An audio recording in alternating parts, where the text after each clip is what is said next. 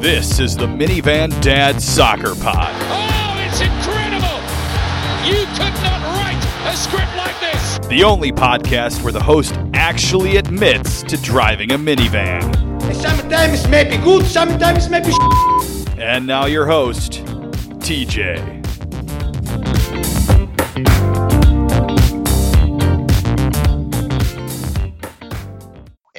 And, here we go again. It is episode 17 of the Minivan Dad Soccer Pod.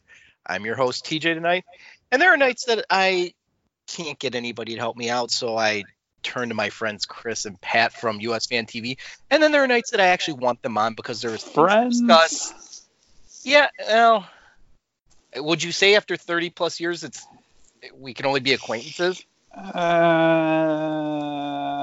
I don't know if I'd go that far. I've known you over almost 35 years, Chris. At some point, it's got to make that jump. That. So, if you can't tell, we do have Chris, and fresh from contract negotiations, at least for a one night appearance, we have Hat Guy Pat. So, before I even ask what, what you're drinking tonight, Pat, what hat are you wearing? I'm not wearing a hat. I'm not appearing on camera right now, so I am hatless. I have two hats nearby. He's And- hatless guy. He's Mhm. hatless guy. Yep. Wow. And we're paying you in animal crackers tonight. Did I catch that? Did we win that negotiation on that one? Uh, that will be fine. Yes. Okay, good. We're good. Nice. Hate. And maybe, and maybe if you do a good job tonight, Pat, maybe I'll be, I'll even buy you a beer on Wednesday. So that Wow. what?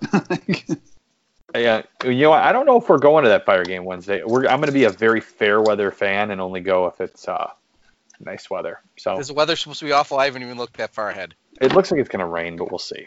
All the right. weather's supposed to be bad all week. If we don't go Wednesday, we might go Saturday. Well, I won't be. I am not available for Saturday, but we'll touch on that in a little bit. So this is the Minivan Dad Soccer Pod, which I, I think I'm starting to realize this is the Seinfeld of soccer pods.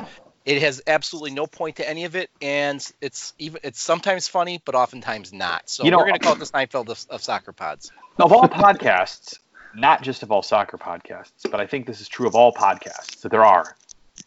This is the most all over the place podcast that there is. This is the most podcasty podcast of podcasts. That might be new- that could be a new tagline. I kind of like that one. So, all right. So no hat tonight for Hat Guy, but he is getting paid in animal crackers. He's a fair weather fire fan. Does he have a drink or is it Lacroix tonight? I have a Coke Zero. A Coke Zero.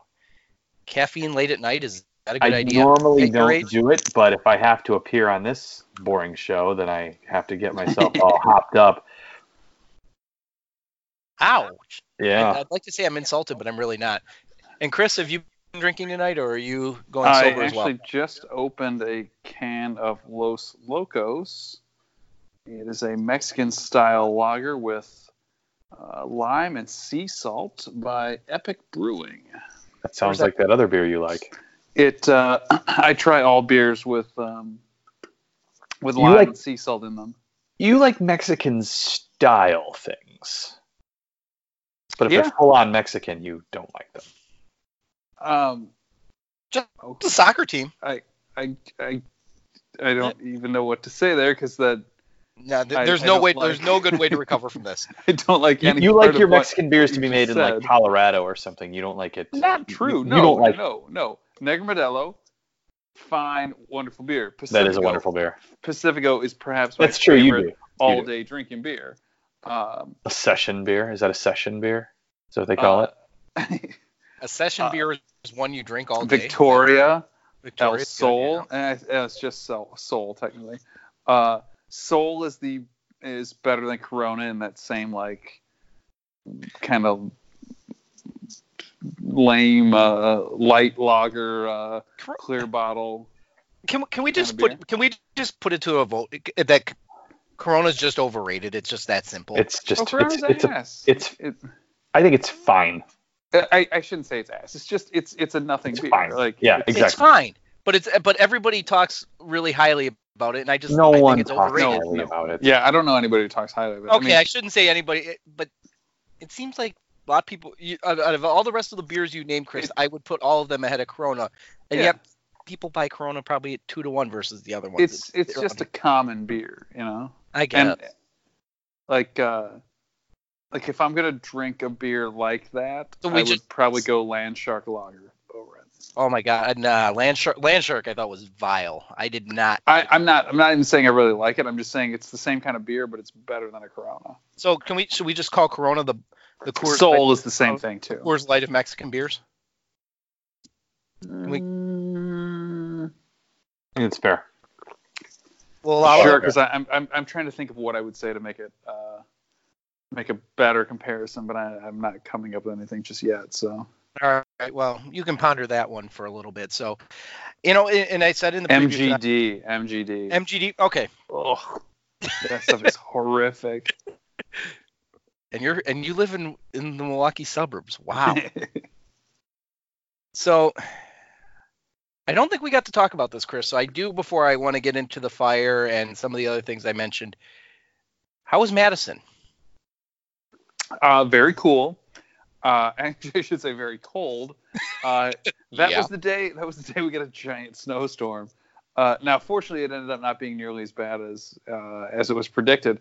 But driving there, it looked like we were going through, um, like like through whiteout conditions.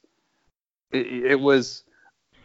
We were on we were on a bus, and uh, there were so many people on it the windows were all fogged up, so I couldn't see out the sides. And looking out the front of the bus, all I Did could guys- see was white too, because there was just so much snow flying at us. Did you But guys whatever. pop for the bus with the bathroom this time, or was no, it? we did not. We did not. Uh, apparently, the forward actually set this up for us. Peter Wilt himself set this up for us. Um, Is but, he uh, thinking of moving this team to a corrupt suburb really far away from Madison and making them irrelevant? not that I know of. Okay, we'll have to see if that happens with this team. Um, but anyway, uh, yeah, we uh, we got dropped off basically like right across the street from the stadium. Um, we got seats like we got a special section where we had like free food and drink tickets and stuff. Uh, very cool. Just snowing and and it was a, a Highbury trip. Uh, the Highbury pub in Milwaukee. Uh, when the bus came from the Highbury, it was a Highbury pub trip. Like it, it, it was a shit show. Like everyone, everyone, everyone was, we'll say, overserved. Was that and is this at the stadium or before you left? Uh, on the bus and then at the stadium and then on. I, I I slept the bus ride home. We'll say slept the bus ride home. Yeah, we'll we'll go with that.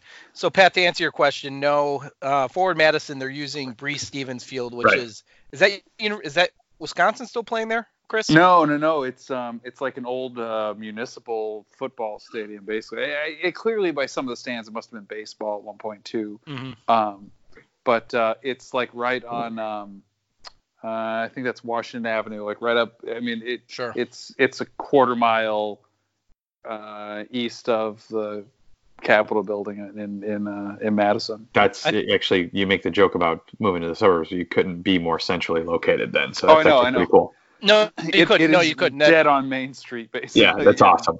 That, with- that's why I wanted to, I wanted to give credit where credit was due on this one because I thought at one point Breese Stevens was where University of Wisconsin played their soccer games for, but I I know the state only Badger soccer game that I've been to, actually, Pat and I uh, went, was somewhere over like by the farm stuff, like on the west side of. of Yes, that's correct. Of campus. and maybe and maybe was we a went, long saw, time we ago, went, saw though. my my mighty mighty University of Evansville uh, Purple Aces play uh, the Badgers. It is an honor to wear the sleeves. Indeed. and I'm th- and I'm thinking of and, and I'm and maybe I'm old enough to remember I believe state tournament used to be Breese Stevens back in the day. So oh, that. for high yeah, school. God, I have no idea. no, well no, Even that, I don't. I don't. Really getting into the I weeds on this remember. one. We, we Yeah. are. We're, we're Yeah. going way Digging too much into the week. So how was so the atmosphere looked good on looked good on TV or It- yeah, it was ESPN cool. Um, it, it, it was really cool. Uh, I'd like to go. Um, I was busy like this weekend, so I couldn't go to the, the game then. Uh, but um, yeah, I, I want to go back and go to another one when it's like, I don't know, nice enough that you can see the other end of the field. There's not snow and things in, in the way. Um, so that that'll be cool. Any Uh, they did they did get their first win uh, finally um, Yeah, uh, Saturday on Saturday. night. So Yep. so that was cool. Uh, but yeah, you know, cool team. Uh, they're they're I mean they're they're killing it on social media and and with their um, like kind of their coordination with fans and, and whatever. Um, yeah, they they just released a new third jersey that that's pretty cool. It's Yeah. still not the jersey I want. I want their away keeper jersey that they still won't release. Sure. But- um, But whatever. no, Yeah, fun- very fun Miami. Vice. Fun fun experience. I I do recommend uh, uh, you guys coming up and going to a game. any any chance you're making the trip over to the Kickers complex tomorrow night? No, uh, I would love to. The game doesn't start till 7:30, and it's a kid night, so Okay. I have okay. four kids that will all need to be in bed effectively by kickoff or Okay. like with by the end of the first half, and it's like I can't get there and back and get And, them and- all in bed on a school night. and I looked at it and I wanted to go, and then I got I, I'm working eight to eight tomorrow because one of our sites has got an offsite event, so they need people coverage that. And then I've got a conference call at nine o'clock because Lord knows I don't have enough of those these days. So, yet I digress. But that'll be a fun game for those that are going. Um, and you you had mentioned the Madison, the for Madison third jersey, the pink one. Yeah, it looks pretty outstanding. Chris, I do agree. The goalkeeper jersey is the way to go if they ever release it. But the one I do recommend is the uh, new Minneapolis City one, the City of Lakes jersey. That one's absolutely outstanding. I can't support Minnesota teams, but That's okay. Nobody's perfect. So, all right. So we did have a couple of topics tonight. So we're gonna get into those. Oh, Yeah. we we always start off the rails and then we eventually find our way back back off the rails. and then we go off Yeah. them. So I wanted to start tonight because with the Chicago Fire, I mean, you guys are both fans. Pat, I know you go to probably about as many games as I do, and I'm a season ticket holder, and you're not, which is I'm hoping funny. my fandom is ending soon. Any What? any remains of it? Oh, for because Come on, come on, MLS in the Lou.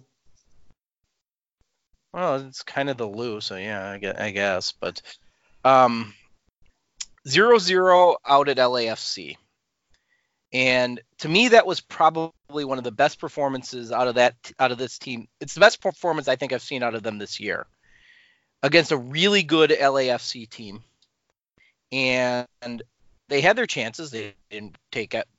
They defended well, which they haven't done, and yet there's a couple there's a larger issue here part of it is so they went on the road for three games to montreal to or nycfc then montreal and then lafc and pat how many goals did they score collectively on that road trip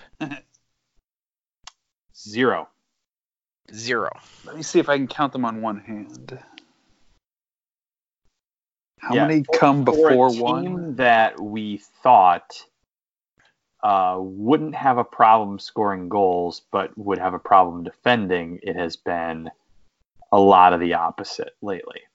well and but leading into it though wasn't it the four nothing score line against colorado before they went on yeah, this road trip right, exactly. So it, this is it's just this last three games that were, you know, lacking scoring. is part um, of it the, is part of it the competition i mean they played three pretty good teams away from home Yeah, I mean, I, I think that's definitely part of it. And I, honestly, when I saw the team set up for the LAFC game, I thought it was going to be seven to five or something like insane. I, I thought it was going to go completely the opposite way, and then and then they defended well. Like it was it was not what I expected at all. Um, and I guess you know if, if you're going to have your five million dollar a year superstar as a defender um, I guess that's your prerogative, but he did a good job and the team did a good job. So, uh, I, you know, I, I individually, I think a, a nil-nil result uh, at LF, LAFC is a good one, but I still don't see this team going anywhere. Um, Okay. Maybe maybe Mr. Calvo can help. Um, he's always been strong for the Ticos, although uh, from what you were hearing, TJ, he has not been as good this year for Minnesota. So maybe you know. It's it's what and I've talked to a couple people that live one of which is my older brother that he's a Minnesota United season ticket holder and a couple of others from Minnesota and they weren't real sad to see him go. I feel like I feel like based on his talent level They got him for about fifty cents on the dollar. Yeah. The the cent I got that he had burned some bridges in in the locker room there, and they wanted him gone. There was a certain level of douchebaggery that was going on there. Yeah, it seemed because Well- it, it's one of these trades. It's like, well, why is that happening? What's the reason? And And the synopsis I got, the overview I got was if he's dialed in and focused, it's a steal of a trade. But it's if he stays dialed in and Right, focused, and, and you that's know- going to be the bigger problem. sometimes a change of scenery can help somebody get dialed in and focused again. But Could be. I, I, I th- and I felt like the chances of that. I was optimistic in that sense because he was the captain of Minnesota United and he took a really bad second, two yellow cards against Toronto, and then after he served his suspension was out of the 18, and then he was traded. He's coming into a locker room with Dax McCarty and, and Bastian Schweinsteiger. He doesn't have to be the leader there. He can just fall in with them, and I'm pretty sure those two I get the sense run it pretty tight ship in that sense. They that's just me. I don't know. They What seem you- like guys who would. yeah, they and they do. Um, so I I feel optimistic in that sense, and if if he now reports are today that he was told that he's being brought in to be a center back, but I'm not sure where that fits in. Is it a center back if they're going to go three in the back, or you know a left center back like and they go three or five in the back, or are they looking to replace Marcelo already? I don't know, Pat. What do you think on that? one? I, mean, have no guess. Such I- as most things with the fire, I honestly don't know where certain people are going to. Like, I can't. I don't hate Pano. I think I think he's fine, but I, I just don't. I don't. I don't know half the time. I just let's see. Like sometimes he'll release. I, I see a list of players, and I can't figure out how they're going to actually play on the field. I just can't. And, and you, I don't have this problem with other teams, but I always tend to have it with the Fire.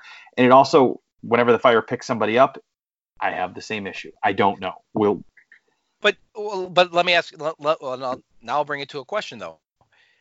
Based on what they paid for Calvo, wouldn't you take that? You know, you said he's solid with the Ticos. Wouldn't you make that trade in a heartbeat if you if somebody of that level of talent comes available for that for funny money for Garber bucks?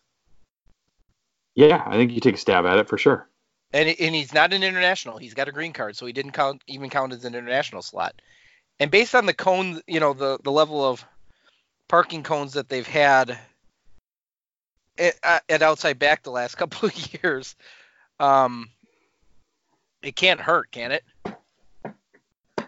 No, I mean I think you have to you have to take a stab at it, but it's it's definitely I'm I'm sure that you know they were searching around and and and uh, at least I would hope at least I would hope they've been shopping around you know who's got who's got a defender who's got a defender and and, Sure. and this seemed like a good a good fit so So at this point in the year, based on what you've seen, would you? And I and I kind of phrased it this way. Okay, actually, before we get to that, I want to touch on one other thing with the LAFC game. Sorry, I digress a little bit. There was some talk in the CF97 universe about playing to draw versus playing to win. Is this the now you? I know you didn't watch all of it, but is this a game where you really play to try and win? You- a- a- against a top team on the road, 2,000 miles away from home.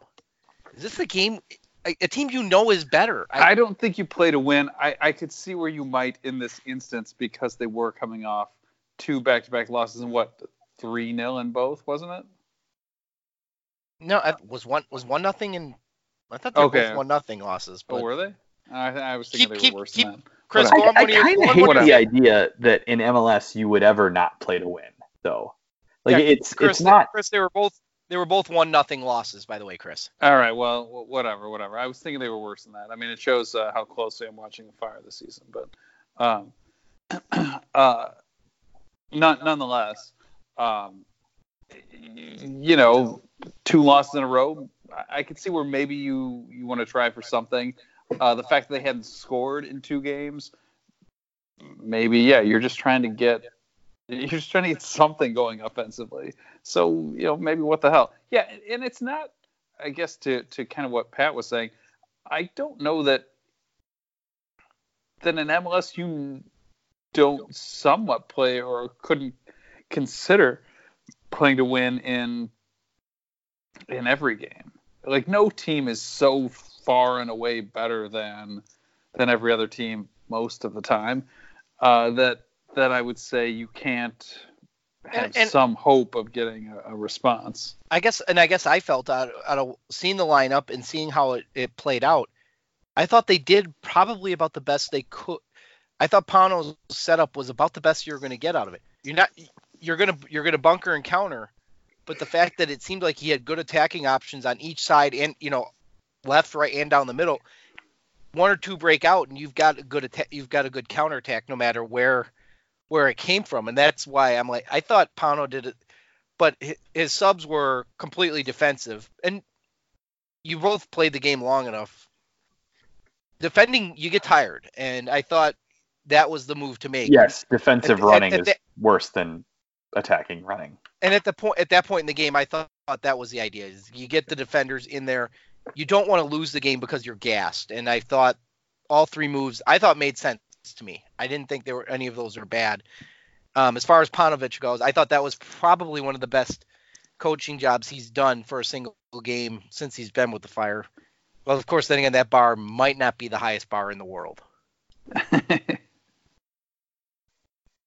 I, I just wonder when um, we're going to be able to have a, a team that we like and enjoy and is fun again in Chicago. It's just I support them because they're there, and uh, you know I, I really like Schweinsteiger and they are our local team here. But it just it I, I want this to be fun and enjoyable again, and it's just it's just year after year, sort of like the team we support in, in England um, year after year, it's just like it's either they're bad or they're okay. But for that one glimmer of a half season when they first got Schweinsteiger, they were good, and then that went down the tubes. But it's just, yeah, I.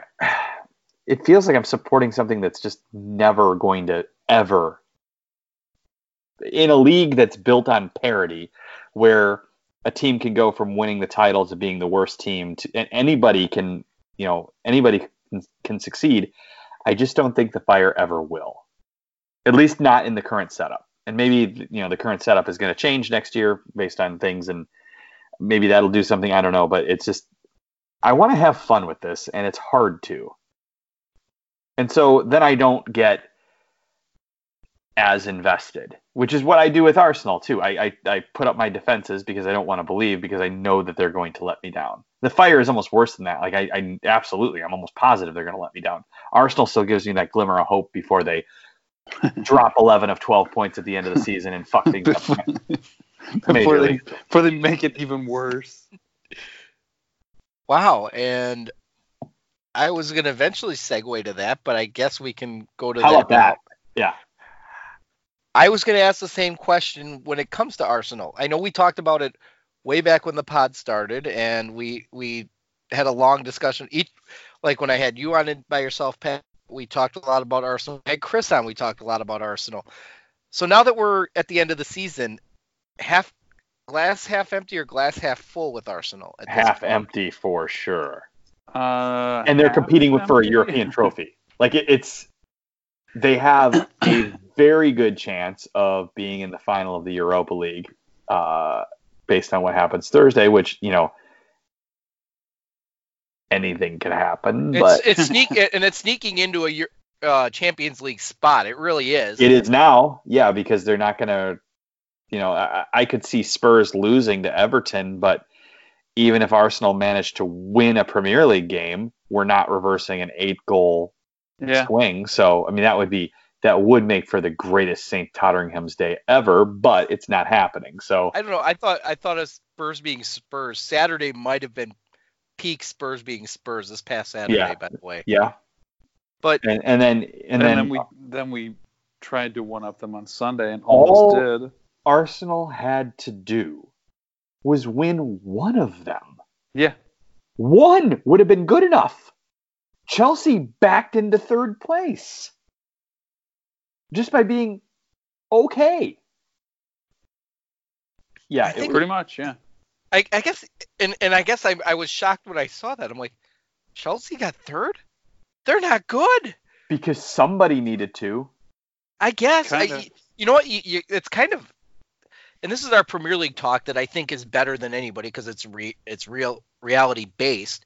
Is Chelsea was not good for. I thought half the team quit at one point. Then you've got Arsenal, who's Oh yeah, they were talking about firing. Sorry, at one point, like it was, it got really ugly for them, and they're gonna finish third in the Premier League. Like, and then you've got Emery, who's brand. You know, I get it. It's his first year. They had a ton of injury. I mean, they had Cones as defenders at one point. I think. yes, which when the Tottenham fans go, but we have injuries. You know what? You know what? Do you have the hmm. swear? Can I? Can I swear, TJ? I think I. You, you know, you Go I've already yourself. you've already dropped the f bomb, so we might go as fuck go yourself, with it. Tottenham. Go fuck yourself because you have not had to deal with no defenders. It- it's just oh, Gape Mouth isn't going to be there for a few weeks. You know what? You're fine. You're fine. All right. Fucking assholes. Yeah, Seriously, and yet they're going to finish ahead of us because yeah. because none of the 4 You're- teams wanted it. Your entire back four hasn't gone down with injury. The subsequent four then went down with injury, and then there were also injuries in other parts of the field. But oh, uh, Gary Payne got injured. We have had to start Shkodran Mustafi in big games. Yeah, and he will do something idiotic in every game and then turn and blame all of his teammates in every game. I do not understand. That guy has a World Cup. I do not understand. Like I, it, it's and then sort of like the Chicago Fire with Arsenal. Even if they somehow win a European trophy, win the Europa League, which I'll be happy with, which you know it brings up the argument: does Spurs making it to the final four or maybe depending on what happens uh, this week, the final the final of um, the Champions League does does that is that better than uh, winning a Europa League title? And the answer is of course it is, but I'm not going to argue that because it's Spurs not winning a title again, which is funny. Um, but but yeah, the the you know we might back into a Champions League spot by winning Europa League, and it, it even then, although we haven't been bad in the Europa League, it still doesn't feel like we deserve it. Like it doesn't it doesn't feel like we deserve any of this. And then it just doesn't feel like especially if we don't get a Champions League spot. There, you know there's not going to be any investment in the summer. If we do, maybe there'll be some. But really if you look at what uh, you know, Pep's a bad example because Man City can spend as much money as they want, but look at what Klopp has done with Liverpool. That could have been Arsenal. He would have probably been our coach if, if the old man wanted to step down and the owner had any interest in winning. This could be us. And Fred yet, had any interest in the team. yeah, I mean, it's I, I did he- love. I, I was going to ask the question: Does he know he owns Arsenal? He's aware of it because he has people clear out the toilets there, but He, he Um, well, he, he's aware of it because he he collects the check.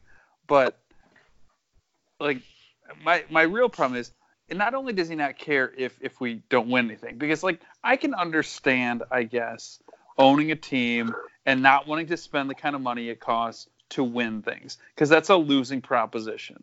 I understand it. It makes sense to me. when you, especially when you're going up against But- Sheikh Mansour or somebody Uh, like yeah, that, you yeah. can just outspend you left and right. But it, you know what? What?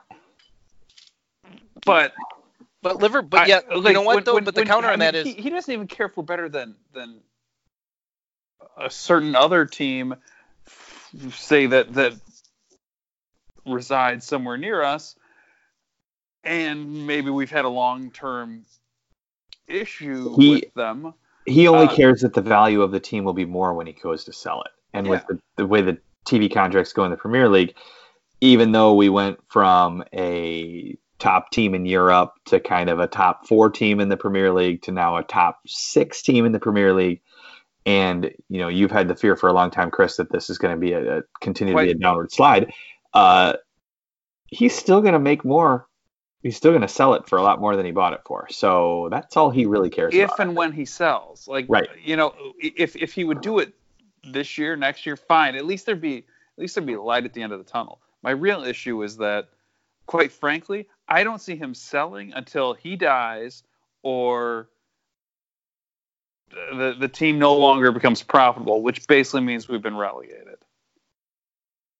You might be, you know, you had the idea that uh, you were hoping something Bob Kraftish would happen to him, Yeah, and uh, that may be the only. I had that idea Oh. before it happened to Bob Kraft. You did, yes, you did, and it was it, it was very funny when it happened to Bob Kraft because that was your idea for Stan Kroenke, which, you know, another deadbeat MLS owner. It it just happened to the wrong one. Um, Yeah. But yeah, it's it is funny. Like the, even the Rapids were complaining about him, and you know, they were saying like you know, Bayern Munich's partnership with with FC Dallas has been a lot more fruitful than two teams that are owned by the same guy have no relationship.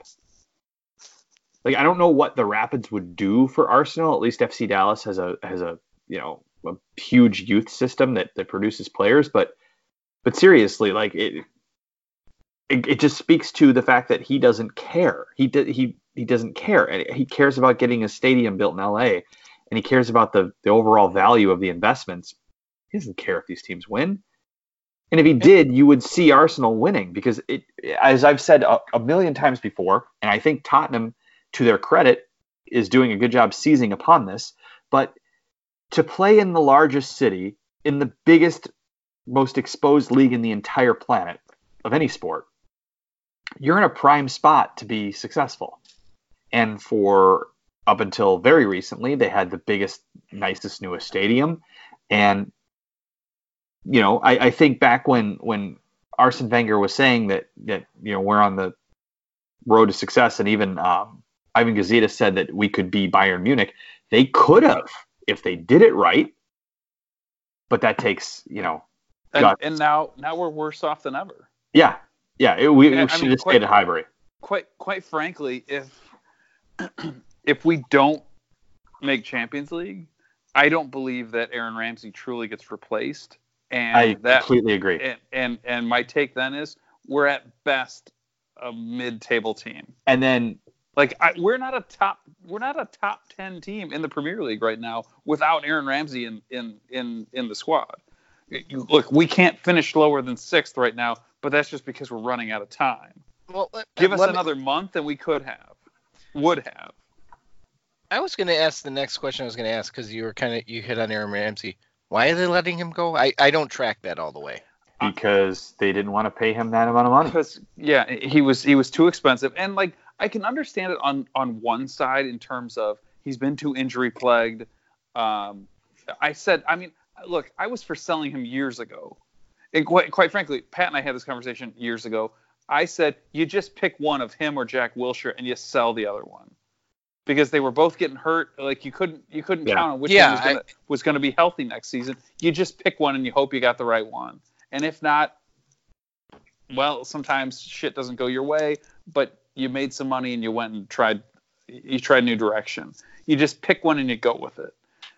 And even a couple of years ago, like even even really after Wilshere should have been gone because he'd been on injury for so long, I was okay with selling Ramsey too while we had like Alexis and Ozil because I was like he's he's kind of the odd man out. Take the money and go find somebody that fits with Yep. these two. Because the problem back then was he wanted to be Ozil, but Ozil was playing too well, so Ramsey wasn't getting the spots, and Ozil wasn't coming out because he was playing too well. Well, you know, now it's like, what what are we gonna do?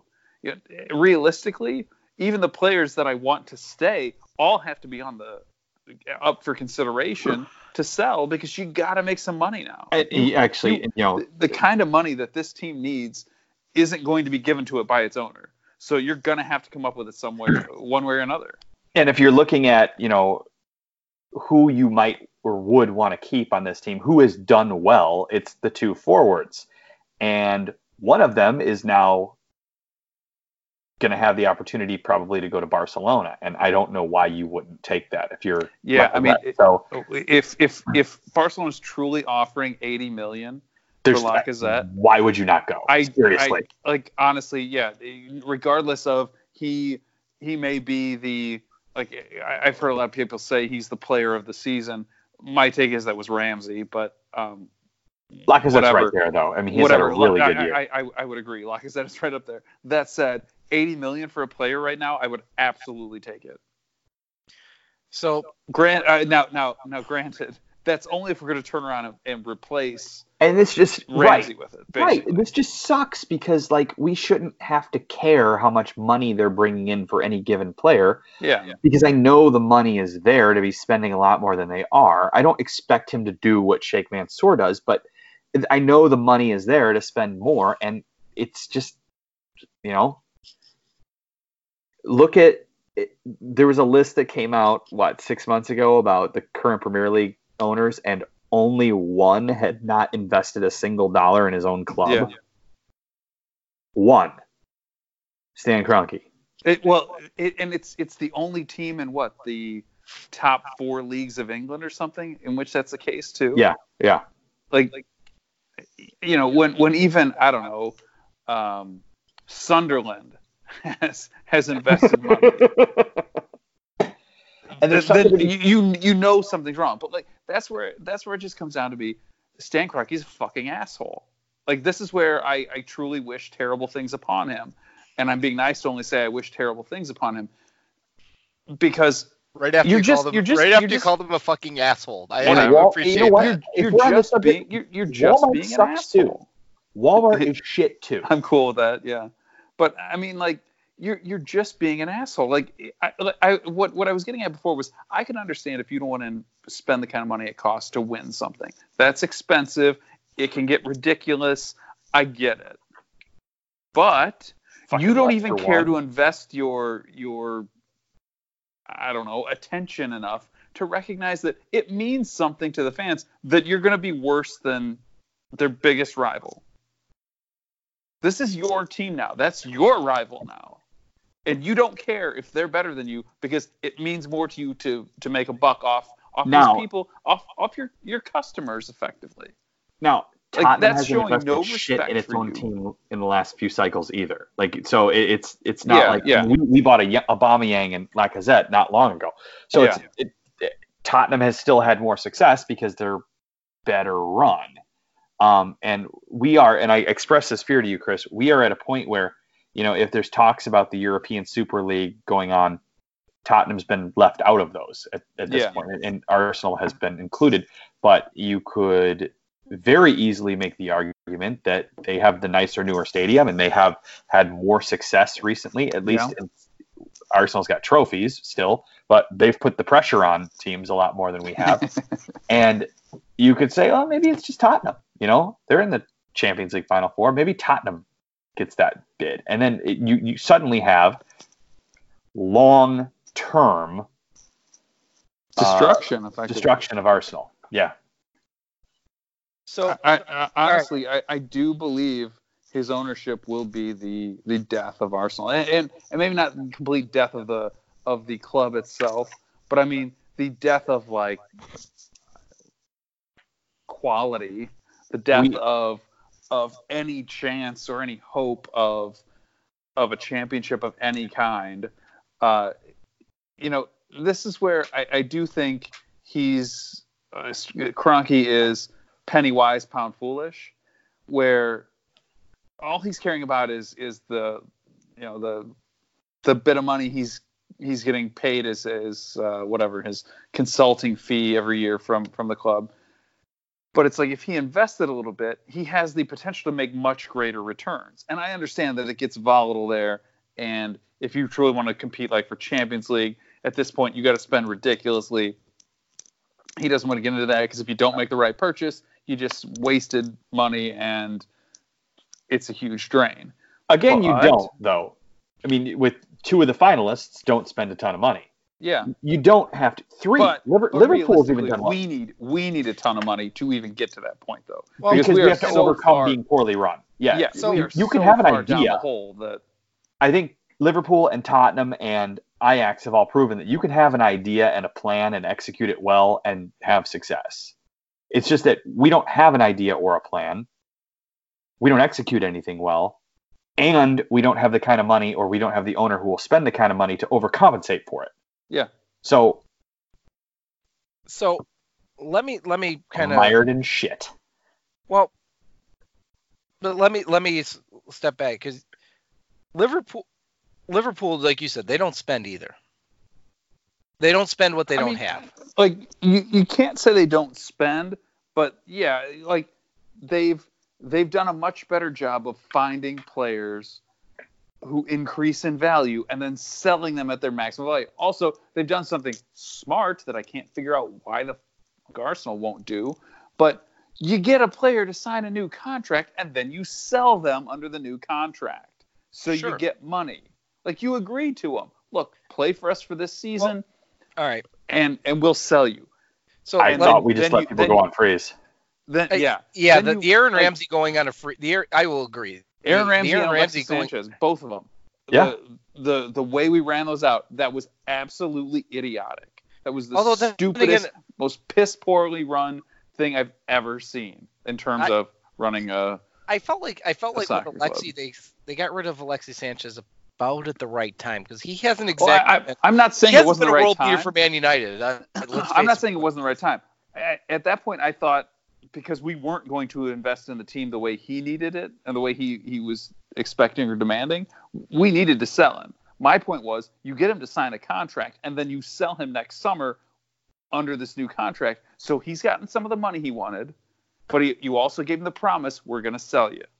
So he knows it's coming. He's cool with it. He gets what he wants. We get what we want, and we get paid when you leave. Isn't this exactly what Liverpool did with Suarez? It's what Liverpool did with Suarez. It's what they did with Coutinho, That's right. Yeah. and and those guys have turned into huge signings for them. Well, okay, so let, let me let me throw this because as much as you guys have been bagging on Stan Kroenke, which is entertaining as hell to me, don't get me wrong, two of his other properties are one's about to go to Game Six tomorrow, and the other one's gonna about to, is closing in and closing out the Portland Trailblazers. So some of his other properties are okay, but that that aside, okay, that aside, um, Emery. I mean, just is- because they a- sometimes succeed, right. it it But- doesn't mean like it's not like um it's not like the Nuggets have a history of like oh look at how awesome they are, you know. Mm, No, but uh, like the NBA, you get you have to build you you have to draft whatever, and and they've done that. Now let me ask you this question: How much it, of the uh, challenges Arsenal's facing at this point are because they, they let they let the old man hang around for they, they let the old man hang around a couple years too many. Well, I think it was more considering a couple, but considering that they could have had Pep Guardiola or Jurgen Klopp come in a few years ago when those guys were making themselves available, um, or should have at least attempted that. It, it, that- that would have been the, the obvious decision, but Arsene wasn't sure about what he wanted to do, and for some reason he got to hold the club over the barrel. So, um, yeah, that, that's it, it's it's Is it is it too late to is it too late to throw Emery under the bus and say he's terrible, or is it that Emery it's going to, or does Emery need a little bit of time considering what he the cupboard was almost empty and he it's empty. he in the last week has made some piss poor yeah, team ch- decisions, but I don't think you fire him unless you have an idea of who's coming in and that, and how they might be better. I, otherwise, I'm Well, fine no, giving him that, another that year. would be my next question. Who's out there? Who's out there or potentially could be out there that is better than what than Emery at this point? I mean, if you got the money, a lot of people are out there. But um, I I shouldn't say if you've got the money. If you're willing to spend the money, a lot of people are out there. But um,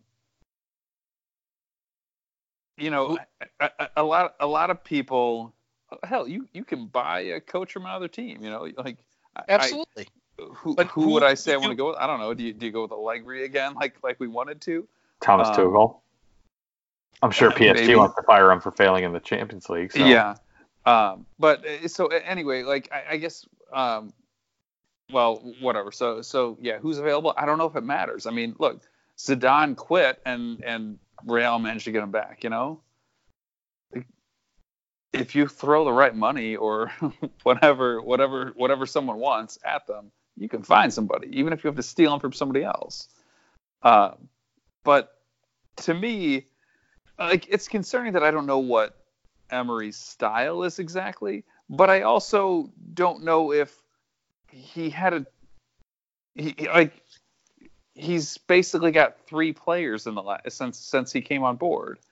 Two midfielders, I I guess you could say three midf- midfielders, one of whom barely played, was just on loan and, and got hurt immediately and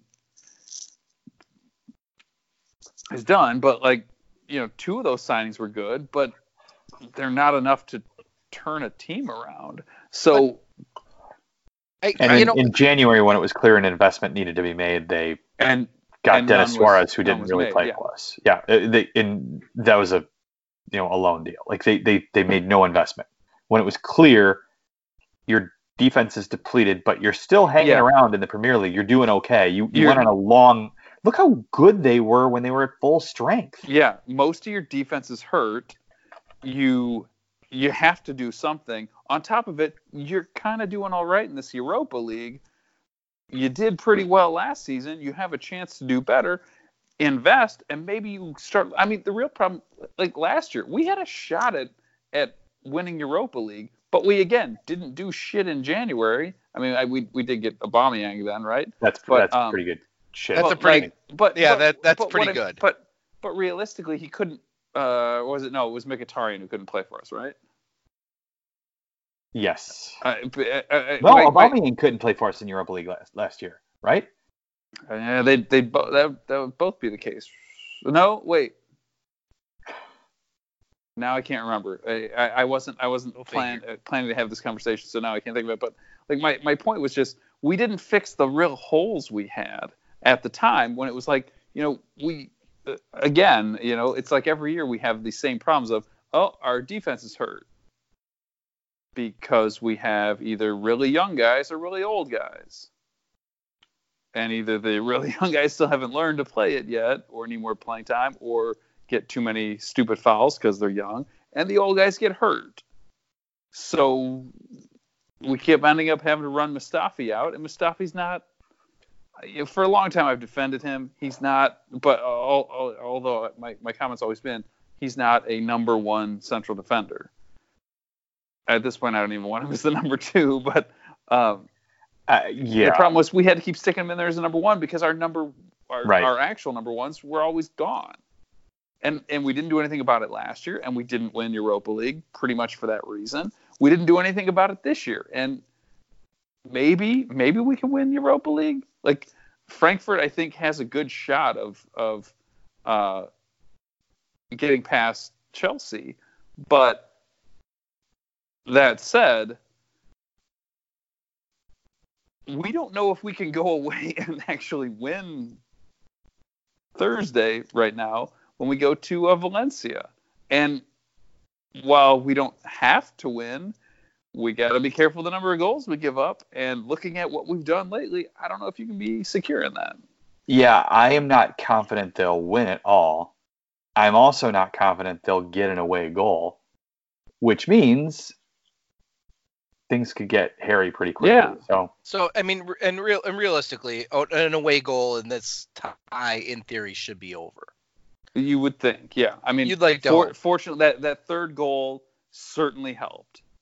Um, but last week, I mean, but um, yeah, like God, yeah, there's a lot of stuff we have to do to to to, to ensure this to to ensure we make the final, and then I don't know, Chelsea might actually.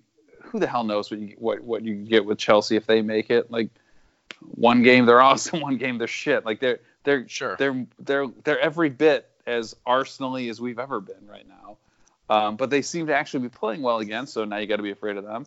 Frankfurt, I tend to think Chelsea's the better team, but Frankfurt is in a better position, I would say I'm right now. I think I'm more scared of, of Frankfurt at this point. But I, I the thing I can't decide with Chelsea is does the fact that they already have Champions League qualification, which by the way is good news if you're a Pulisic fan, um, does the fact that they already they have already qualified for the Champions League help them because it takes the pressure off and so they can play more relaxed, or does it hurt them because they just don't care about it as much? And I, I tend to believe they still care. It's a big trophy. I, I tend to believe it probably takes the pressure off them because even if they lose, they'll go, yeah, but whatever, we're playing in a better league next year anyway. Yeah. Um, but like it, it's not going to make them just not care because in the end, it's still a trophy. Everybody wants to win a trophy. You know, at this point, the FA Cup doesn't mean a lot, but it's still Yeah. nice to win it. And Arsenal, and Arsenal are the kings of the FA Cup these in the last few years, right? Yeah, they Yeah. were a few years ago. Yeah, Um, they they had a nice run there where that was all they were winning, but Also, guys, Liverpool's going to finish with 97 points this year, probably, and not win the championship. Yeah, how about that? That's insane. it it, it, it absolutely is. And the qu- and I, the thing with Liverpool, wi- if they e- when they don't win, which I'm not sure how I feel about that. I'm really not. I'm kind of torn there. But I'm not. the qual the quality the quality that they had and that team man city you man city you'd expect it from and, and i guess even liverpool but it wasn't like they're 97 points and they're lucky to have 97 they're good they're really They're really fun to watch unbelievably good. Yeah. they're, and they're fun to watch and um And they're going to get bounced by Barcelona, but I mean, think about it. Like, that they're getting Well, bounced by and I, Barcelona. wanna say, I, say, I was gonna say I think I, was that you, I thought it was you I saw it was either on Twitter or text message it was like when the greatest player in the world does greatest player in the world things sometimes it doesn't matter who you are you just gotta Yeah. you're gonna appreciate that and that goal Messi scored you know it, it- It's like porn. It really is. Like So some of the stuff that you see that dude do, it's just like you just sit there and you watch it over and over again and just like grunt. You know, like it, it's amazing. I wouldn't have gone We're that so far with it, but- lucky. We're so again- lucky to get to watch that dude play. and and how many times do you see it on Twitter? And it, it's it's a Twitter thing, and it's just we live in a time where when all the world's going to shit, but we get to see Messi,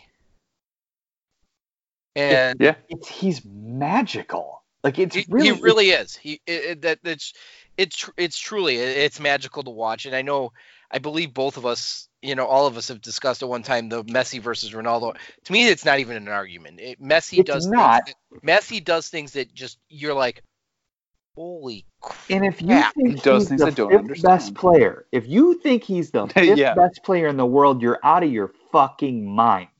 Dead. If he died tomorrow, he'd still be better than the fifth player. Think of that. Fifth Yeah, yeah. he, didn't rape The anybody, so we got that going he for didn't him rape too. anybody. Yeah, yeah. He, he doesn't have to stand on his tippy toes, and he's short because he doesn't care because he knows he's the best. Like it's, it's, it's just ins- like yes, Modric had a nice season because he made some finals. Yes, uh, you know Mo Salah was very, very good and he's fun to watch. And yes, Ronaldo's awesome, but Does does watch Messi, him does Messi, play. does Messi does Messi get the Jordan treatment? How I mean, how many? Yeah, Jordan yes, I've said this before, Yeah, Jordan absolutely, every absolutely. year. Michael Jordan should have won the NBA, NBA every MVP every single season he played, except for the one year '86 where he was hurt. I was gonna say we broke his leg or whatever. Yeah, he was the best player in the NBA for his entire run with the Bulls. so, so you There's start no just so you start expecting those numbers, yes, that level of quality it is from the same thing. And when somebody else steps up, you're like, you know what, they can have it this year. And it- you know what? I actually was thinking this too. They're sort of the same in that the whole country kind of liked the Bulls. Like everybody kind of likes Barcelona, except unless they're your rival. Everybody kind of likes Barcelona. Everybody kind of liked the Bulls because it's just amazing to watch. I was It- gonna it- say they're they're easy on the eyes to Yeah, watch. It's, it's they're styli- stylistically, it's not. You know, you turn into watch Barcelona. Stylistically, it's going to be easy to watch. It's not going to be like watching any Mourinho coach team, which is just bunker and it's- you're suck. exactly right. Yeah, yeah, it's gonna be fun. Messi's the only, the only I was going to say the only thing entertaining about Mourinho coach teams is to see Mourinho react on the sideline and just waiting to see if he actually punches somebody. That was about it. See if he Now- gets in a slap now, fight. with now I'm going to digress to full U.S. Fan TV minivan dad level of quality analysis you need here. I want to see a game with Mourinho on one sideline and and um, Maradona on the other sideline and see what happens. Mourinho's at least calculated. exactly, exactly. Ma- Maradona, But Maradona would be calculated. calculated. So So we've beaten that that one to it. That that horse completely dead, and it's dead several times over. I didn't expect 20 minutes of Arsenal talk, but we got it tonight. So I want to move into Uh. another topic here, and this is um, and I I reference this as the big fish in the little pond. There's something on Twitter, and it the the it was FC Cincinnati paid. And it's Chris Killahan. I'm gonna kill his name. I apologize.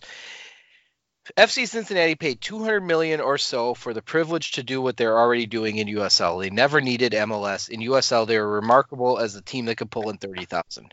Now they're nothing special and a couple hundred million lighter in the bank account for that privilege. So he's basically saying that FC Cincinnati was better off as the big fish in the little pond versus a probably you know for now the little fish in the big pond until they get their stadium built and so on and so forth. Kind of like what Minnesota, uh, to a level degree, what Minnesota United was in NASL versus what they are now. Is there any true, any sort of logic or any sort of world where that makes sense? And that's my first question. And the next question is, Yeah. other, other than Fantasyland, I- If you're one of these people who hates MLS because it's a closed system and you can only support other leagues, then then yeah, in your fantasy world, it's better to be a lower division team. But I, I think that for Cincinnati and for Sacramento, um, I- was going to say Part- Sacramento's not exactly going MLS. No, we don't want you. i- i- it's The only the team I think has ever told draw. MLS, the only team that I think has ever told MLS we don't want you around is the New York Cosmos, and how are they doing? The part of They're, the draw they're, they're coming teams- to they're coming to Wauwatosa to play uh, the Milwaukee Torrent this summer. Are you going? people wearing Hell yeah. Cosmos shirts are. yeah, yeah, pretty much. Those are basically just shirts at this point. Yeah. Um, yeah, I think part of the draw is that they could be an MLS team. You're trying, your your grassroots trying to show that your your city uh, loves this team and loves soccer, and, and trying to show that you can be an MLS team. So I, I think that part of the reason why Cincinnati was drawing and, and, and why Sacramento draws is because of the chance that that team could be an MLS. And I, I, I know that, you know, for some of the fans there, they don't care. They're just there to support soccer. But I think by and large, people would rather have the chance that Zlatan could be in their town or, you know, the chance that their successful team is actually winning the top trophy in the country and not a, a lesser trophy. And I, you know, you can make the pro rel argument all day long, but MLS is still the top league. I'd still rather play in MLS. So yeah, I mean, there's cachet to to playing in the best league, um, and and that alone has value to it. Now, yeah, I get that. Oh, they spent all this money, and and what did it get them? Well, it got them on TV regularly. Uh, not not to say that like USL games Not don't- really. don't, get on TV. I, I know, Not really, I because it's FC Cincinnati, and they would they have I know, but- Plus, but- and then whatever that other one what, that DC what, I- United. what I mean is like what I mean is like USL games aren't getting on you know on, on regular broadcast TV. I was going to say they get the occasional ESPN News or ESPN Two slot, but yeah, that's. I, I was gonna say they're they're not making Sports Center. Mhm. You know, no matter what happens.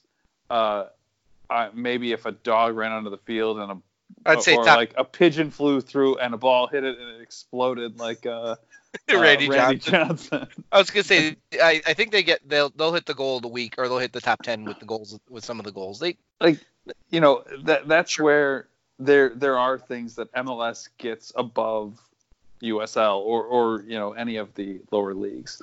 Um, also, there's the fact that I don't know how many people can name three USL teams. other than me. Well, I, I'm- I'm I I, I was kind of leaving this like let, let's let's take us out of the equation. You know, even take. I'm most not sure. I, probably I, our- I wouldn't wager. I wouldn't wager on Pat knowing equation. three MLS but teams. um, I I don't know if I would know three USL teams. I probably do, but like I have to start thinking about are they in USL? Uh, um, like you know This that's where this like sounds this sounds like a segment that would be worth recording. Would be USL team or not. I, I do have a, I'll admit I do have a hard time remembering if they're a USL team or not. And I, I could name a bu- I could name three, I'm sure, but some of the ones I would name would not be USL teams. well, and I, I was gonna say part of it you can also say could be like uh, you know the MLS two team. You know, Yeah, take those out of the equation. Go to the But yeah. independent teams, and it, yeah, it, it, does get harder for those that aren't soccer nerds like I am, which is so why uh, the show. anyway, my, my point is just, you know, if if you follow soccer at all in this country, you at least know probably the MLS teams, like a, a fair number of the MLS teams. You know, you could probably figure it out if you had to. You know, Sure. and that's that's just like a base level of following soccer. I I think you have to be someone invested to know USL teams, and it's just because there's no there's no real cachet to, or not the same kind of cachet to USL. There's not the same attention to it. There's not the same branding behind it. There's not the same focus on it. There's not the same care about it. The same coverage of it. So it doesn't get the same respect. And to say that oh you know they they paid 200 million dollars or whatever, well I'm not saying the MLS entry and entry fee isn't ridiculous, but they they did it because there's You know that breaks down. There's something to being an You know that breaks down realistically to about six million dollars a team. It really you- is. what do you mean six six million dollars to The, the all the the, ex- the rest of the existing teams in MLS it breaks down to about six million a team, or something ridiculous like it. It's not a ton of money to each team. yeah It's not like this golden parachute. It's at this point it isn't. I don't know if it ever has been necessarily, but so I, I guess with you know in, FC Cincinnati, so I, I guess the consensus is the concept of them staying in USL is stupid, and and uh, is what you're kind of getting at. I mean, look, if if they felt like they weren't getting a good deal, like I, I whatever, they're they're free to their opinion. But um, to say, oh, well, see, they're not doing any better because they're on MLS. Well, they were overachieving for USL, so I I, I, don't. It, it it seems like um, it, it, it you're you're demanding a lot, you know. Sure. And I, I guess I threw it out there because it was kind of it, it kind of struck me as a question of uh, it made me think for a little bit, and then the more I thought about, it, I'm like, nah, that is kind of crazy. In that, in the sense of, would thirty thousand people show up in an FC Cincinnati game when there's no hope of them going to MLS? Would thirty thousand maybe initially, but would it continue? No, and that was my point, TJ. It wouldn't. It it's it, it just would the the uh, the hope of going to MLS and the proving to the country that you are a a soccer city was part of the reason they were drawing so much. Which uh, uh, the same same argument was. And Sacramento's done it longer. I, I will give them a ton of credit Yeah, for that. yeah. but I feel like it's the same thing. Is it's the hope of them. Phoenix Rising. It's the same thing. It's the hope of MLS. They got in some and and then winning to go with it. Which Is I mean, I guess you would say then is an example of like moving the goalposts to say, well, see, they should be doing better in MLS, right? Because it's better. maybe I don't know. And I don't know if the problem is about results. Well, Hey, Chicago's a team that they don't worry about results. I was just gonna say how many teams truly succeed in their first season, but Well, the Fire won the double. Atlanta United was decent. I think Seattle won I- the playoffs. I was. Yeah, I was a few, I was just about to yeah. say like we can we can discount basically uh, uh the fire they won the double. they their won- first year. did they? I was thinking it was Yes. Supporters Shield the first year and then it was No, they won the double their first year. They The Bob- they did not Bob Bradley double. They won. They won. hey, they but now at what point? Speaking of, we're going to go back to the fire for this question. Then we're going to move on probably shortly thereafter. Should the fire recognize on their wall of seeing they put that Cranes Award or whatever or the up on The the up- JD Power and Associates. JD Power? Should they recognize the two-time Wooden Spoon Award winning? If you're putting JD Power up, shouldn't you recognize the? You the would think, Wooden yeah. I mean, it's it's an honor to. Uh, it's a that's, that's- trophy. it's basically because we don't have pro rel. It's basically unprecedented to finish it- last in the league two times in a row. and it is a tr- and because of that, it is now a trophy that exists. yes, it's true. Uh, There's quality to that. So, and now we're going to go to another. You know, seeing we're talking about the wooden spoon and whether that should be recognized at Toyota Park and or SeatGeek Field or whatever it is, which I feel it should be. Um, I think we need to finish with with our question of the week, which we did get from one mixed Diskerud or Diskerud mix at at Straight mix. from South Korea. It might be in South Korea. You never know. He could be in Colorado smoking some weed too. Hard to say. How many games does it take Greg Berhalter to realize that Pulisic is a winger and Mix is the truth? So we'll start with you, Patrick, on this one. I am not going to dispute that Mix is the truth. I mean, I think he is. I think that's fair. I think it's it's uh, it's definitely true that, that Mix Diskerud is the uh, greatest Norwegian American dual national that's ever played soccer. Is he the Um, greatest? Is he the greatest number ten the U.S. men's national team has ever had? He is the greatest number 10 who took the jersey and spot of a legend in going into a World Cup unfairly and then uh, had some special hats made and then fizzled away. But did Donovan have the hair? No, and honestly, Donovan's never signed with Man City either for a, True. for a paperwork move. So Technically Um, speaking, Mix does play for Man City. Uh, excuse me, is owned by Man City. right, right. So I Is mean, he pl- and is has anybody checked? Is he actually playing in South Korea at this point, or is yeah, he? um, cleaning for uh, somebody, somebody Hyundai. I Wherever- assume you wherever watch Hyundai it, is- TJ. Wherever Don't you based. watch Yeah. BK League? Isn't it on ESPN Plus? I'm guess just guessing. It is. Well, you have ESPN Plus, so you know the answer to that question. It I is honestly don't remember if it's on there. It is I not. Don't, I don't watch everything on there. Neither do I. I get uh, no. I I have no idea if it's on- I no. It is not on ESPN Plus, and I have no idea where he's pl- it, with the time zone difference. Eh, probably a little harder to watch too. Well, then again, it is. Well, anyway. So, um, But yeah, Were So I like Pulisic as a wide player. you do. I do. I'm not going to be opposed to him playing in the middle for the U.S., but I, if we've got somebody who can play in the middle, I'm fine with him playing wide. He's very dangerous and fast.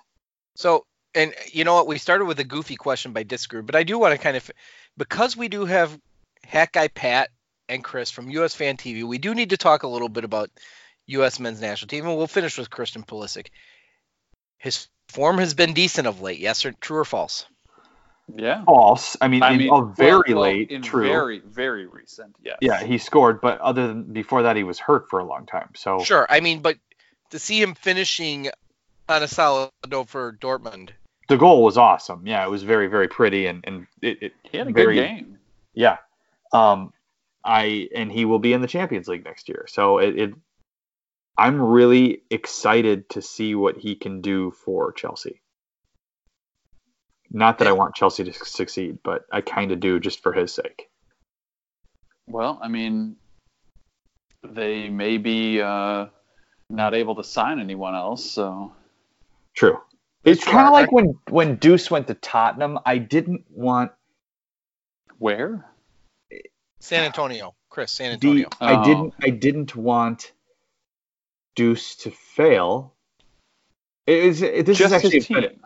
yeah. I I actually I wanted him to score like five goals a game, and his team to get at least six scored against them. I kind I it's a lesser feeling with with I don't hate Chelsea as much as Tottenham, and I like Pulisic more than Dempsey, so I I have a I have softer feelings toward Chelsea and and um and uh, Pulisic, but um but yeah, it's kind of the same thing. I I wish him very well, just not really really well.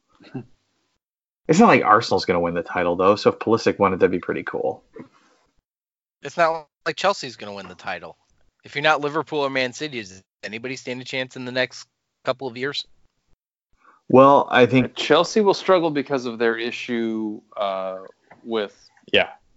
um, Financial With- fair play. Yeah, but then on top of it, that Abramovich seems to be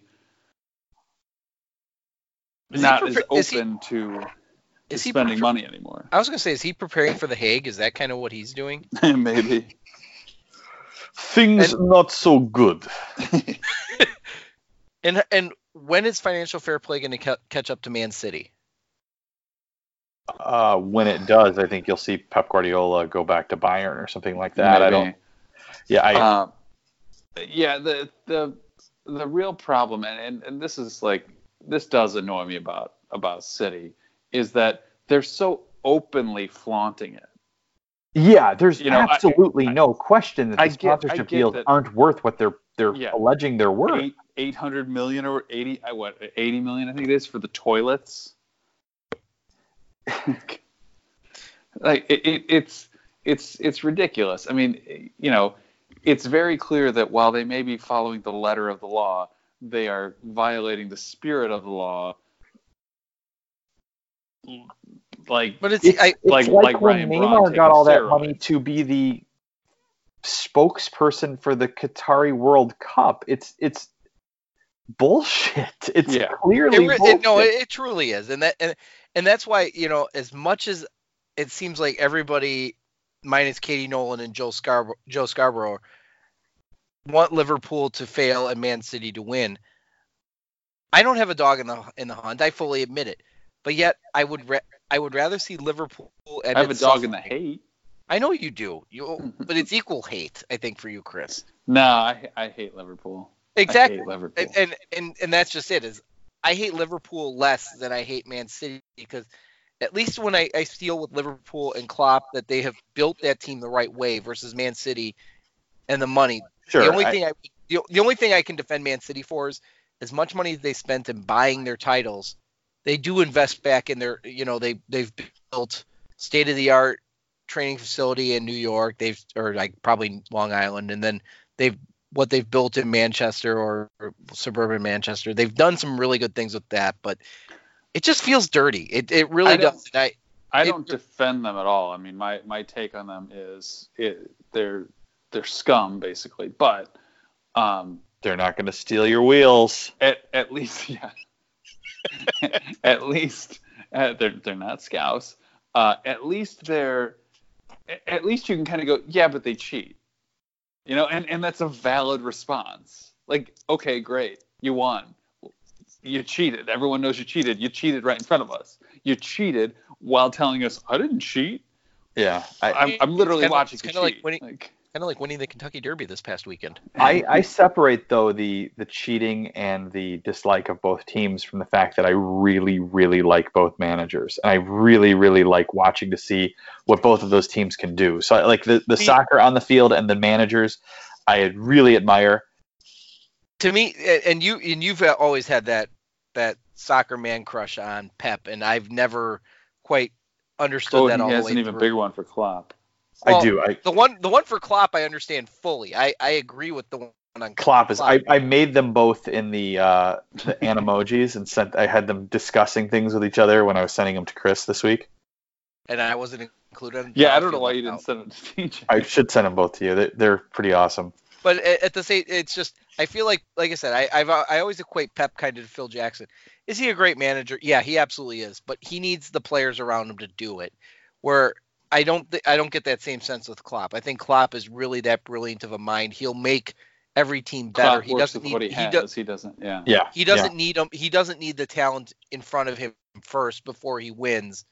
He he can make. He makes also teams he feels like uh, of any manager in any sport, the guy I'd most want to play, like the guy who would get me most excited about doing whatever he's asking me to do, just just because of his his personality. Pep seems, especially when you watch that that uh, the Amazon series, Mhm. he seems brilliant and he seems he's interesting. I think they're both, you know, really smart and really interesting. But I would prefer to play for Klopp because I, th- I, I think I love him. Would. I, I, I- I think most people would, and um, I, I just you think also that just like creepy Germans because well, um, there's that. I, you're more likely to find Pep stuck at a bar somewhere or face down in a gutter after getting hammered in an or not Pep, uh, Klopp yeah, face down in a gutter after getting hammered in a night. So I want to say that that about covers it, but I don't know if we ever covered. Did we cover being dads this week yet, or did we kind of did I let you guys ramble too You- much on Arsenal? We have not covered that. No. Do We are want to dads. cover it? Do we want to cover it? It's your show, TJ. No, we'll, we'll keep it short this because is. running. I was gonna say this is running. Pretty this long. is the Minivan Dad Soccer Pod uh, at Minivan Dad Pod for those on Twitter who follow. Eventually, one of these days, I'll get it on Google Play. I'm not there yet. Um, iTunes, SoundCloud. So, as we move into that, we just finished tryout weekend, and I feel I feel like I'm almost more exhausted from that. And, and Pat, I'm going to ask you the same question because I know you're going through the same thing. Chris, are you guys doing tryouts up there at this point too, or No, no. Uh, do do either do either your kids? You're neither one of My yours play. youngest is playing baseball. Okay. Um, my uh, oldest uh, has no real interest in sports, so Well, based on your talent, I don't blame him. So off that alone, but it, it was a question that kind of is is come up, and Pat and I have been texting back and forth about this. And Pat's kids, both Pat and I have children. Have our oldest are both under ten years old yet, and it's the question is at what point does the players around you matter? Does the coaching matter? At what point do you start looking for the club where the players are good around around your around everybody so they get better because they're around good players as opposed to just having good coaching and building from that. And, and that's kind of I don't know if I'm framing am I framing it right, Pat, or am I still am I Yeah, still- and that's the question is is is having the best possible players around you, not so much in in for the games, but in training. Having better players to play to push you in training. Does that matter? Or do they would would the same kid develop into the same kid as long as there's good coaching and somewhat competent players, does the same kid develop into their best? And at what point does it matter? And the answer is I have no idea. And if I knew, I'd have the decision. We'd have the decision made for sure. So Sure, and and and I, I feel, and, I- and I think it's a great question because there is a point where it does matter. At Yeah, some point, definitely. you have to make that jump. And both our kids being ten and under at this point, I don't know if it necessarily. I feel like the coaching at this point is still more imperative than necessarily the players around them. I think there's so much more in skill development, just individual technique, you know, things that, you know, and anybody who follows Pat on Instagram or you know, there's YouTube videos that Finn can do amazing things with the ball at kids first for a child that age. But I don't know. I feel like harnessing that skill, in my opinion, this is just my opinion, is for his age. I think the coaching is more as is as important that is, or if not more. yes, because around. especially with with at the, it is more important than than the players around for sure. Because especially at this point, you're you're taking the kid who's really good with the ball, right? And you're turning him into, and I've seen it this year big time with my son. You're turning him into a soccer player who's actually playing soccer, and it's not just because for the longest time with him, it was get him the ball and he could dribble through anybody. And he's not that big; he's just really good. And now this season, and this coach that we've had is has been phenomenal with him in learning how to play and involve everybody. And he's like, he he blew it up. He's like, I don't care if you score, I don't care if you we win, we're gonna get this right, and they're getting it right now, and it's fun to watch. So. Um, the coaching matters more than having the best possible players around you, but I know from for his um, soccer sanity, he really enjoys now that he can do these things and he can't he he can see runs and passes and channels and everything better than most kids his age when he does have kids around him who can play whether it's you know really good players his own age or a, a year up he's happier so because he gets to do that now it's not just Mhm. clump of kids and he can pop it pop the ball out to him and then you're done it's it's real soccer now so but yeah to answer your question i don't know i don't know when the age is that it matters because at some point it probably matters more that you're playing with better people than than getting coached but right now i i, I don't think we've crossed that line yet and he's two years older than your son is that right Yeah, Charlie. Yeah, Charlie's uh 2012. So so yeah and and Finn's a 2010, correct? correct Yeah, and and it to me it's a fascinating question, and and I do appreciate the fact you get to go through this first. And I'm not saying that my son is anywhere close to the skill level that, that yours is. He he's not. Um, he enjoys the game. He plays his vision for the way he sees the game for a for a kid his age is I think is absolutely amazing. Um, I, the story that I can recall is we're sitting at the fire game. It was the Vancouver game and the director of coaching for our club ben was sitting a couple rows behind us and charlie's sitting charlie and i are sitting next to each other and charlie starts talking about the game and he goes he goes Well, and, and Schweinsteiger came up for a free kick, and he goes, "Yeah, look at," and he goes, and I don't even remember who it was. He goes, "Look at he dropped back because Schweinsteiger was coming forward, and, and you, when you can see that when Schweinsteiger comes forward, somebody always goes back because the kid's obsessed with Schweinsteiger. But we all are. He's seven years old, and he's recognizing somebody Yeah. covering for, and, and the director and Ben is just he looks at it, goes, he's seven and he sees that in a game. I'm like, and I'm thinking nothing of it because we go to fire games, we talk about that all the time. But for a seven year old, that's pretty darn amazing. Yeah. And then, and then And at that point, that, and that's where the coaching matters to me. And I'll, sorry, Chris, I'll, I didn't mean to step on you on that one, but it's the coaching matters because now how do you take that and and translate it into a game? And that's where the coaching matters to me. Yeah, being able to see it at field level at, at full speed is is uh, you know who who's there or who's coming is a different thing. But yeah, just being able to recognize it and think about that. Like there are still adults in this country who discount soccer as a bunch of guys kicking a ball and they don't they can't see anything. They look at it and it literally is just guys running around. They don't see positions or anything. And for a seven year old to be able to see that, that's pretty awesome. But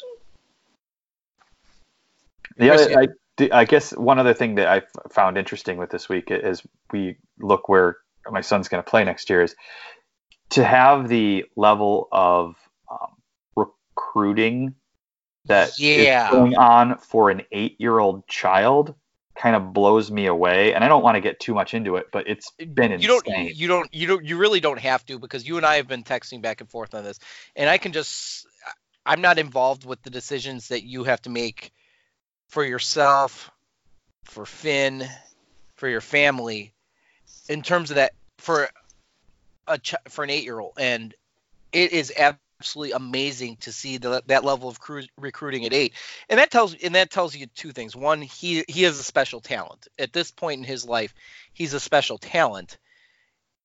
And at two that it's that competitive that young nowadays. And i it's what's crazy, yeah. Because we used to, the long for the longest time, people were like, it doesn't matter till they're twelve or thirteen, and there's still something to be said of you have to be able to do this when you have a man's body. You know, it, like it, different kids go through Mhm. puberty differently, and, and sometimes some kids get really really good, and sometimes kids get really really awkward, and and, and so there's there's a lot to be said with that. But it, like I had a coach tell me, you know, if if he was in Europe, everybody would be all over him because they'd be the pro teams were re- recruiting an eight year old. I'm like, this isn't weird, and I'm like, yeah, It- it's still kind, it's fun, but it's kind of also weird. He's eight, and he's he's making grown men like salivate for lack of a Yeah, better term. And it's it's like and it's and not and not in that way chris. Shut up.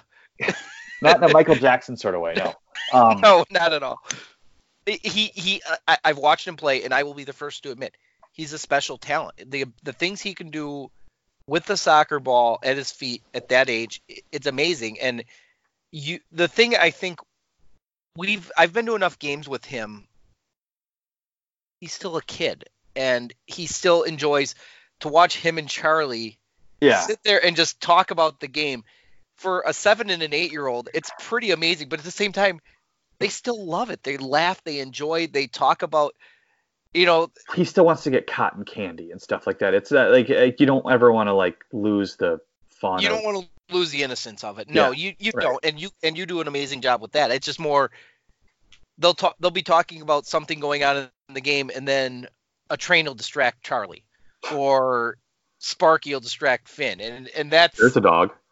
That's for Chris. there you go There's a dog.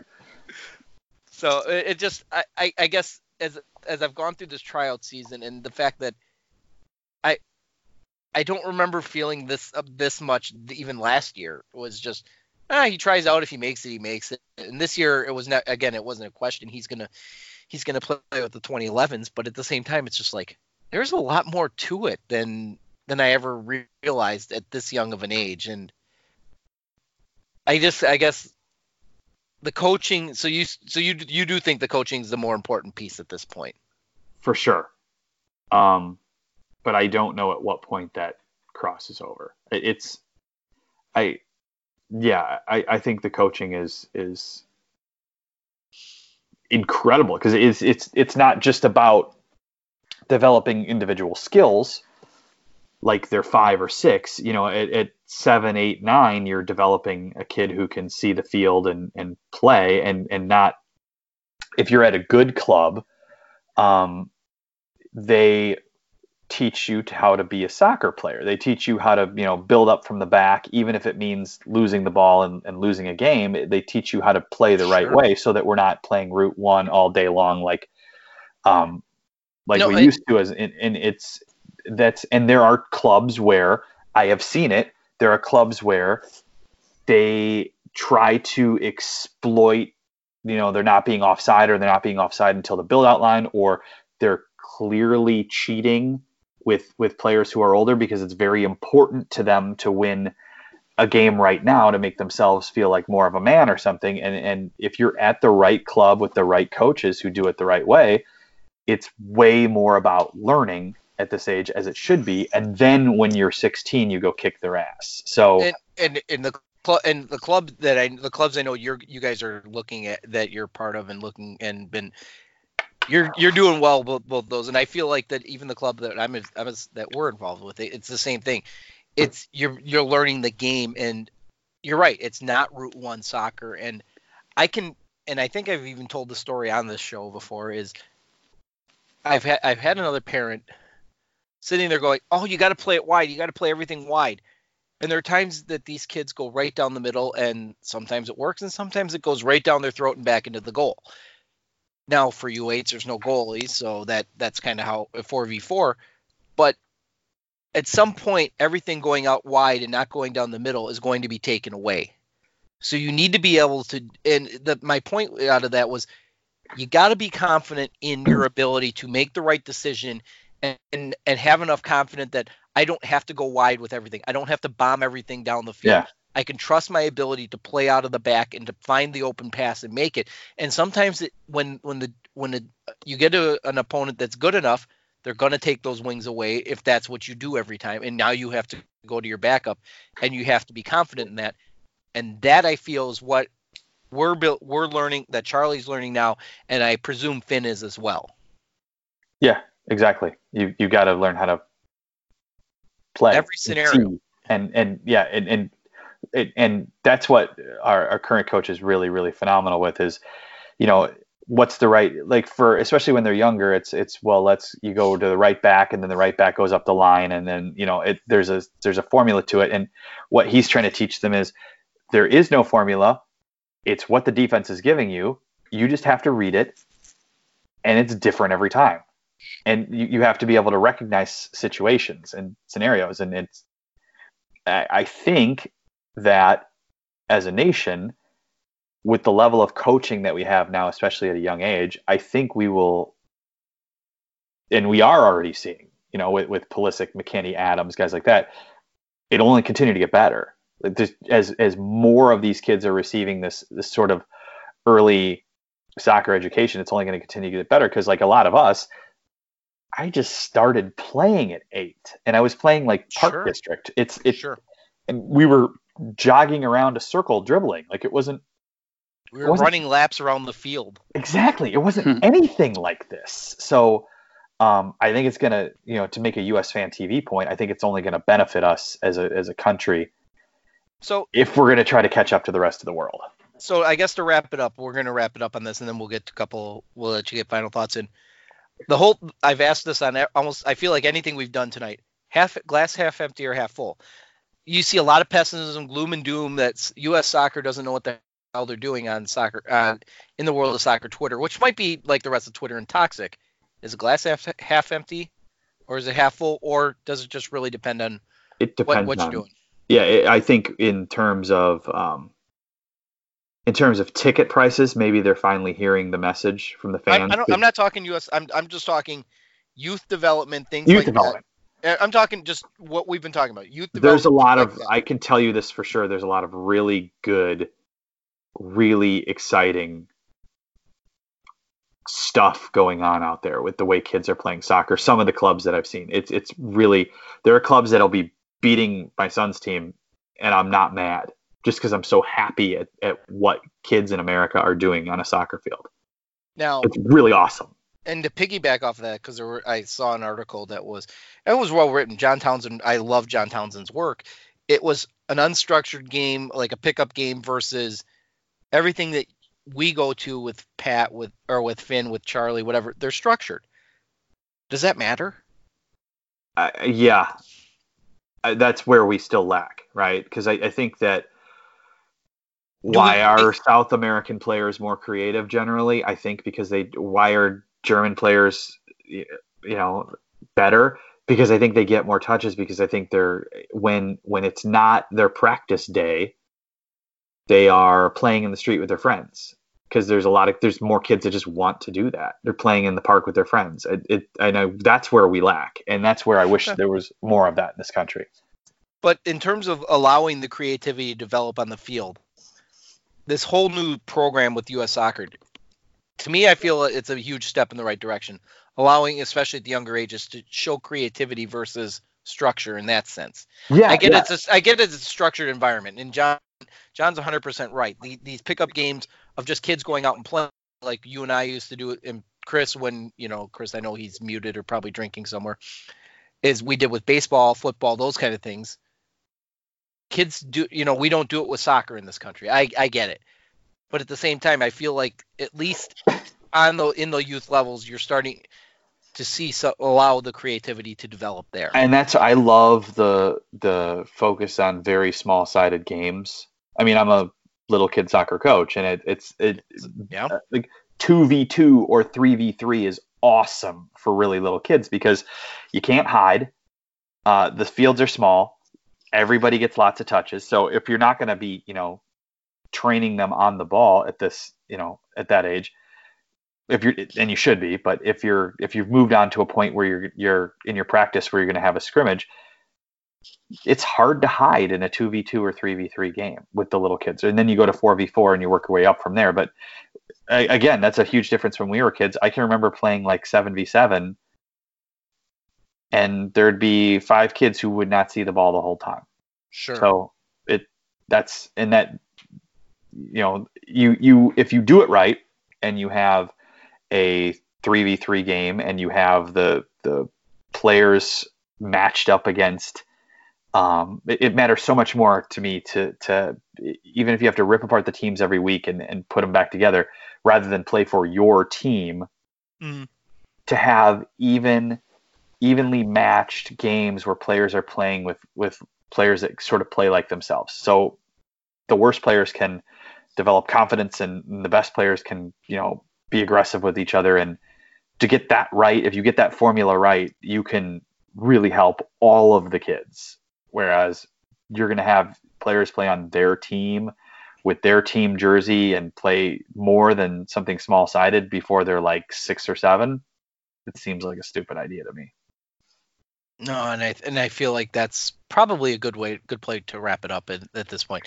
So this is the Mini Van Dad Soccer Pod. It's at Mini Van Dad Pod. I'm at TJ's Zaremba. We've had U.S. Fan TV guys with me again. Thank you for both of you guys. Uh, to, we got Pat and we got Chris. They're at US Fan TV. And I'll, Chris, if you're are, are you back yet, Chris? Or are you I'm still? back. I'll- I'm back. all right. So we'll let you get your final thought in. Do you got anything more to add to tonight? Uh, no, um, I I think at this point uh, you're done. All right, Pat, we're gonna go to you. You got anything more than you're done, or did we kind of kill everything tonight? We've been talking for two hours, TJ. I think we got it. I think we did, and um, for the and, and this will be the last show. We're gonna take a two week break here because I'm going to be going to serve our country on military duty for the next two weeks. So no show for the next two weeks. Thank Feel you, free TJ. to. Yeah, thank you.